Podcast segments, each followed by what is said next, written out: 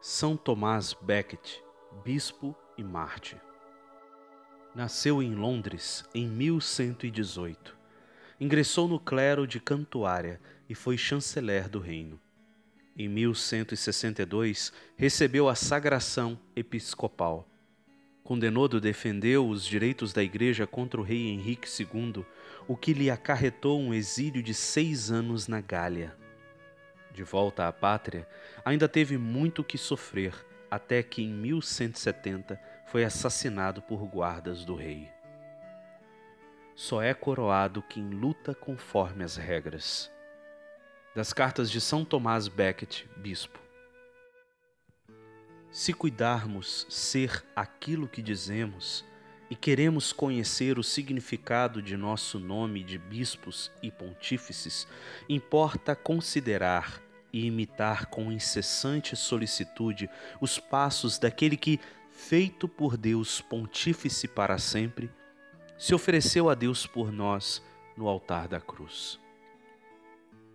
E das alturas dos céus, vê continuamente as ações e as intenções de todos e dará por fim a cada um segundo suas obras. Recebemos a missão de representá-lo aqui na terra Alcançamos seu nome glorioso, a honrosa dignidade. Possuímos no tempo o fruto das labutas espirituais.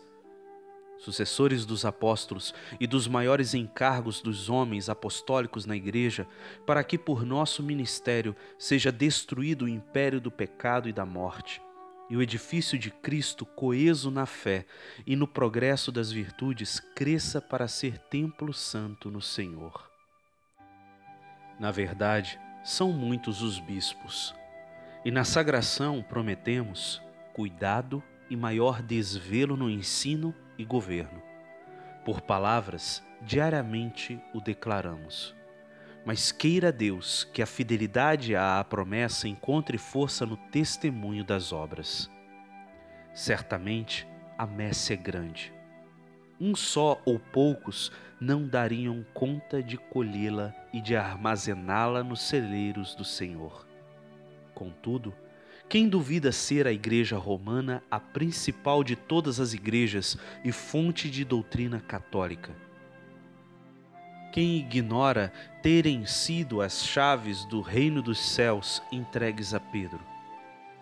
Não é pela fé e pela doutrina de Pedro que se levanta a construção de toda a igreja até irmos todos ao encontro de Cristo como um homem perfeito na unidade da fé e do conhecimento do Filho de Deus? É, na verdade, preciso que muitos plantem, muitos reguem, porque assim o exigem a expansão da palavra e a multiplicação dos povos.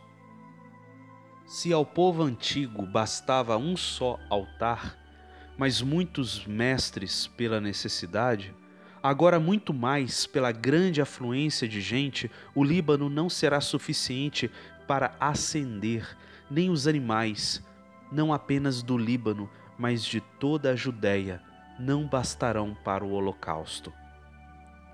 Mas seja quem for que regue ou plante, Deus não dará incremento algum, a não ser a aquele que plantou unido a Pedro e concorda com sua doutrina. É certo que todas as questões mais importantes dos povos são confiadas ao exame do romano pontífice. E tendo-o por chefe as dignidades da Santa Madre Igreja, na medida em que são chamadas a tomar parte em seus trabalhos, exercem o poder que lhes foi confiado.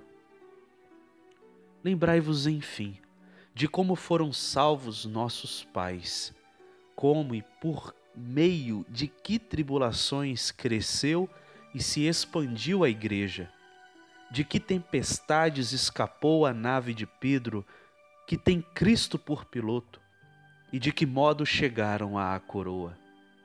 Sua fé refulge com maior brilho pela tribulação. Assim caminha a multidão inteira dos santos, porque é sempre verdade que não é coroado quem não luta segundo as regras.